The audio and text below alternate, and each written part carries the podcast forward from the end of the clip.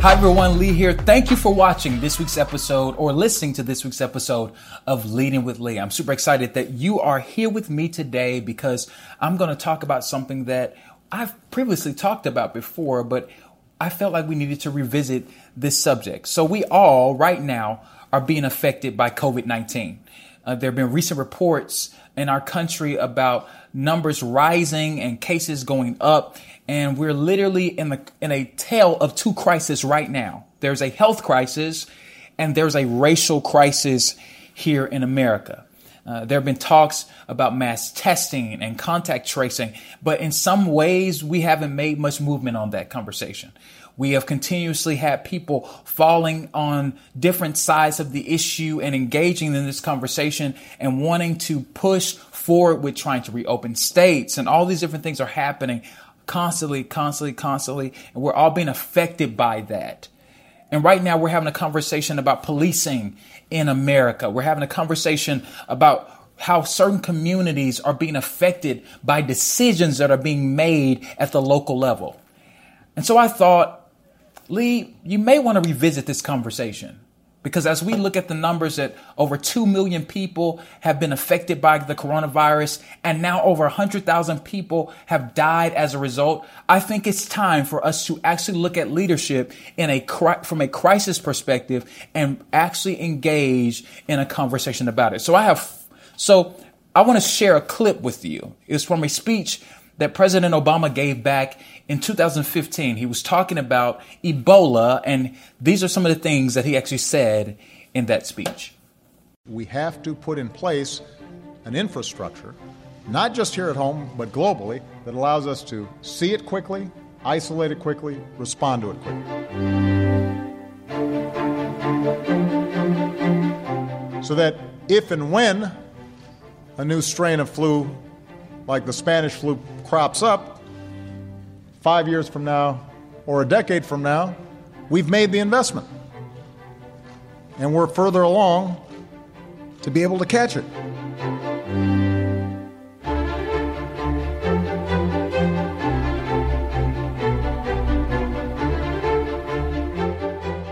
The funding we're asking for is needed to keep strengthening our capacity here at home so we can respond to any future Ebola cases. It's needed to help us partner with other countries to prevent and deal with future outbreaks and threats before they become epidemics. We were lucky with H1N1 that it did not prove to be more deadly. Uh, we can't say we're lucky with Ebola because obviously it's having a devastating effect in, effect in West Africa, but it is not airborne in its transmission. There may and likely will come a time in which we have both an airborne disease that is deadly. And in order for us to deal with that effectively, we have to put in place an infrastructure, not just here at home, but globally, that allows us to see it quickly, isolate it quickly, respond to it quickly. So that if and when a new strain of flu like the Spanish flu crops up, five years from now or a decade from now, we've made the investment. And we're further along to be able to catch it. It is a smart investment for us to make. It's not just insurance, it is knowing that down the road we're going to continue to have problems like this, particularly in a globalized world where you move from one side of the world to the other in a day. So, this is important now, but it's also important for our future and our children's future and our grandchildren's future.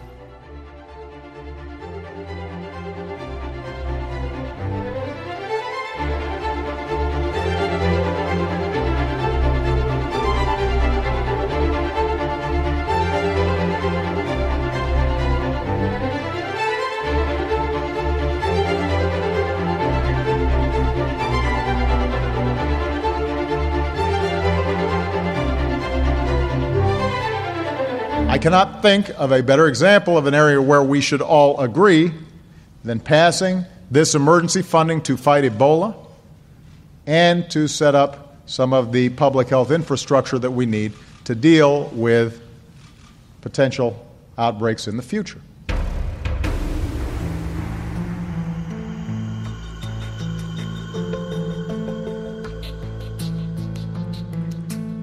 You know, a lot of people think that goes away in April with the heat, as the heat comes in. Uh, typically, that will go away in April. This moment, we think we have it very much in hand.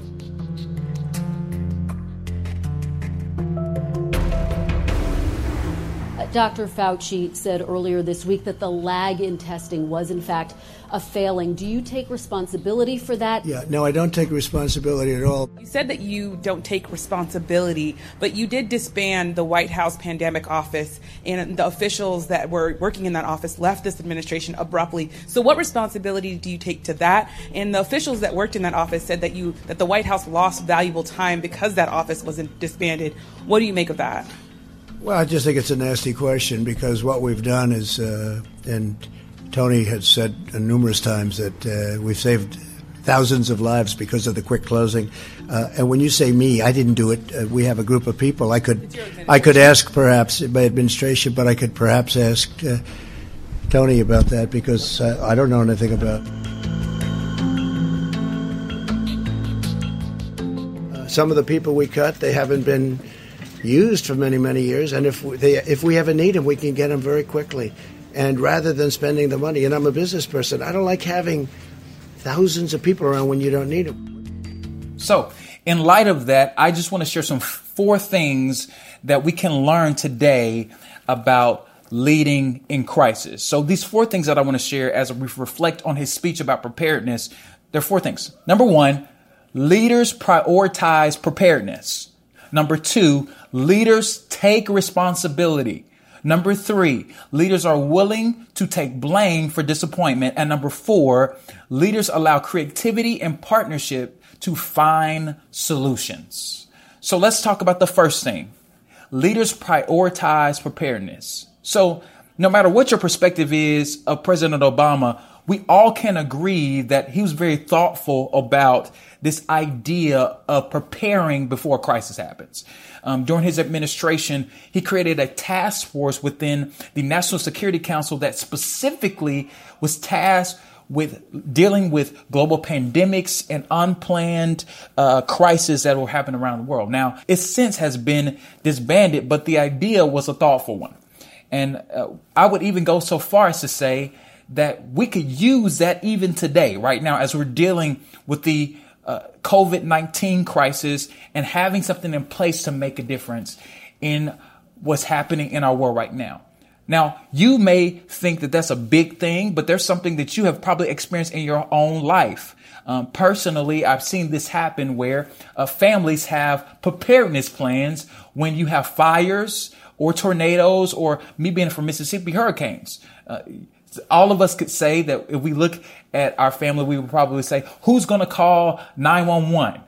Who's going to, uh, where, what place are we supposed to go in the house? Are we supposed to go in the hallway? Are we supposed to go in the bathroom? Like there is a plan that you all have come up with in order for you to address the issue. I remember uh, back in 2005 when Hurricane Katrina happened and my family, my dad immediately had a plan for us. We all went in, he's gathered us all and we went into the hallway and we stood, we sat there for a while. And my dad immediately told my brother and I, I need you to grab these very specific things. I need you to grab toilet paper. I need you to grab flashlights. I need you to grab candles. I need you to grab uh, light, uh, a lighter and all those different things. And that preparedness plan actually protected us because what ended up happening, a tree actually fell on our house. Thank God it didn't destroy our house or anything like that. But that tree falling and us having a preparedness plan actually ensured that none of us got hurt. What leaders do is they prioritize taking care of the people that they're called to lead. Whether it is in government, whether it is in a business, whether it is in a family, we are all required to be prepared to do something that will help the people that we're responsible for. And one thing I need, I think all of us can uh, be encouraged about and really think about is how are we making decisions to help people that is connected to us? It's important that you prioritize their well-being, their health, their physical health, their emotional health. We have a responsibility to the people that we lead, which leads me to my second point that leaders take responsibility. Uh, passing blame is never a good look for any leader. President Harry Truman had an iconic plaque on his desk that said, The buck stops here, meaning it's not going to get past me. I'm the last guy it gets to, and I'm going to ensure that everything that needs to be done in this present moment is going to be taken care of. It is your job as the leader to guide the ship. You have to ensure that the passengers, the crew, and the ship itself is safe. Right now, we have an ongoing crisis of police brutality and, inequality that affect uh, black Americans in within our system and what's affecting them every single day. And I recognize as a black man some of the pain and the expectation that my community has for leaders in our cities to prioritize us and not see us as a threat and actually engage us in productive ways. Uh, many leaders are engaging in that conversation. They're, they're re- reevaluating and taking inventory and they're having moments where they're saying to themselves, we can't keep doing this.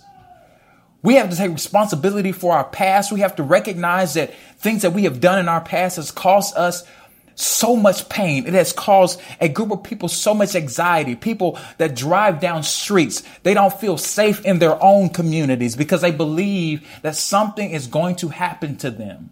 I shared with a group of men uh, recently that uh, one of the things every time I leave that group, I'm the only black male in that group. And every time I leave that group, one of the things that I deal with is as I'm driving home, I'm thinking about who's behind me. Is a car behind me a cop car? Is the person that's next to me concerned about my life? Though I love these guys and I engage with these guys every week, I'm thinking about the impact that it has on me. And something that you have to do as a leader is though you may not be in the same position or walk in the same shoes as someone, you must learn to be empathetic to their story. You must learn to be empathetic and engage them in a way of learning and humility. What we need from leaders is a level of humility that says, I don't know how you feel, but I want to understand. And responsible leaders, leaders that get the process and know that they have an impact on people's lives. They don't waste time with trying to prove anything. They come in with a listening ear, listening ear, and they say, you know what? I'm to take responsibility for this problem. It's my job. I'm responsible to the people that I'm leading. I'm responsible to ensure that their lives are better. I'm that responsible. Number three, leaders are willing to take the blame for disappointment. Now, because of coronavirus, we're seeing local governments and businesses uh, take the heat on the way they operate. We've seen this happen uh, uh, so much in our country where people have had so much fatigue by staying home. Uh, back in April, Business Insider did an article that contained some polls about stay at home and social distancing orders, and they found that 76% of, of Americans supported the measure, while 14% was adamantly against it. Last month, we saw how those individuals who that were that were against uh, the stay-at-home orders were at at state capitals. They were they were making their demands known that hey, I don't want to stay home. I know that people are getting sick, but I'm not sick. I'm not dealing with this. I'm I'm not facing this. And leaders, because they know that it may disappoint these people, they are willing to stand up and say, "Hey, look, you may not ever get sick, but the for the sake of those who are at risk, I'm going to let you hate me." I'm going to allow you to dislike me. I'm going to allow you to have issues with me because I believe that the decision that I'm making right now will benefit the greater amount of people in our cities and societies. And even right now, as I'm sharing this, we are, we are having a, a, a conflict of beliefs about this issue. The CDC even said that there might be a possible second wave. But people are so driven to do what they want to do and engage in ways. You have to think about disappointing folks.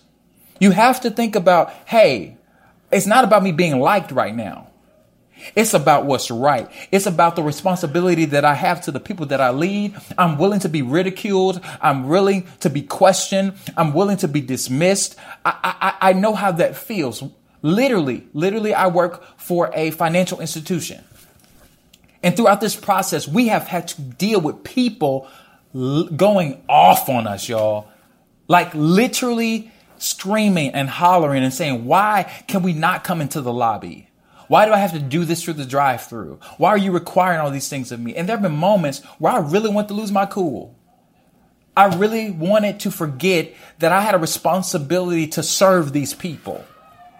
And what I was reminded of was though they might dis- be disappointed, it is my responsibility to do what's best for them when they don't even see it. And you and your leadership, whether it is in your home, whether it is in your job, whether uh, uh, you have a position, your responsibility is to the people that you are serving and engaging with. They may not understand, but you have to be okay with it. And there are many days, oh, many days, if you ask my coworkers, that we wanted to say things that might have hurt people's feelings, but we knew that we needed to do this in order to protect those members. And even right now, as we have opened up the branches a little bit more, we have limited access in our branches. People have to wear face masks in our branches and people have questioned us. Why are you asking us to do this? Because we believe that it's important for us to protect you and protect our employees to ensure that nobody gets sick. And you got to do that in your leadership. Sometimes your decisions are not going to get you the, the brownie points that you want. And we have leaders in this country right now who want to be patted on the back. They want everybody to like them.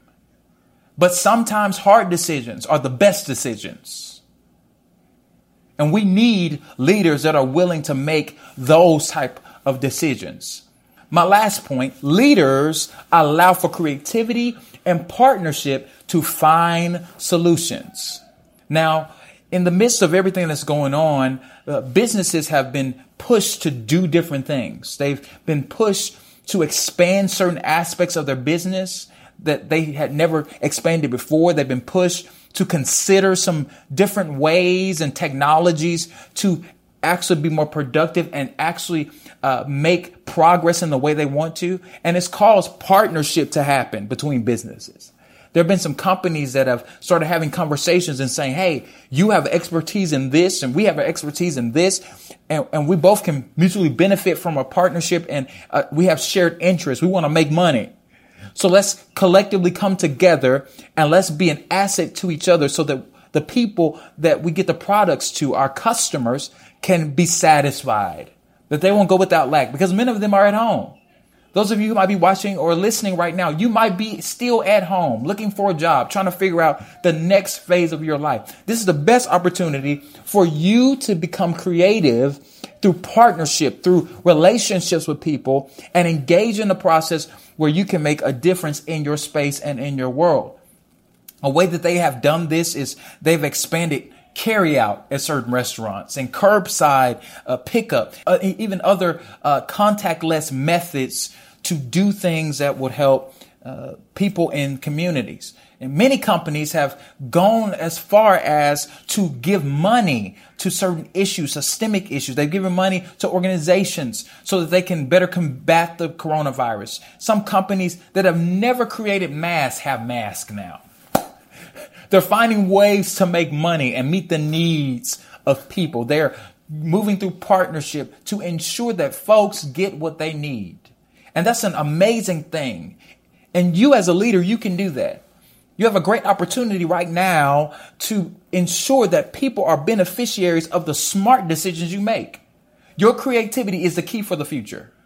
Your creativity could be the door by which the next great move or the next great industry comes because you made a decision. You made a decision to give up your time and your talent to things that you care about. We're seeing how companies and businesses are addressing the issue of systemic racism when it comes down to policing right now. We're seeing organizations and activists and, and business people and politicians and different entities come together and have conversations about how is this institution working for the betterment and the fulfillment of its purpose and also the productivity of certain communities. Let's look at the process. And these engagements and these conversations have ensured that people are benefiting from what's happening. And I believe that through engagement and research, leaders can do what needs to be done and they can innovate in their process. And we need you to take the lead. The world needs you to take the lead. So, the last thing I want to say to us is uh, we must remember that leadership has a price. It has a price. It is not about adoration. It is not about praise. It is about people. It has always been about people. You can't lead when it's convenient. Leadership is not about convenience. You can't lead when everybody likes you. You have to lead at all times. True leadership is consistent, thoughtful, caring, adaptable, and humble.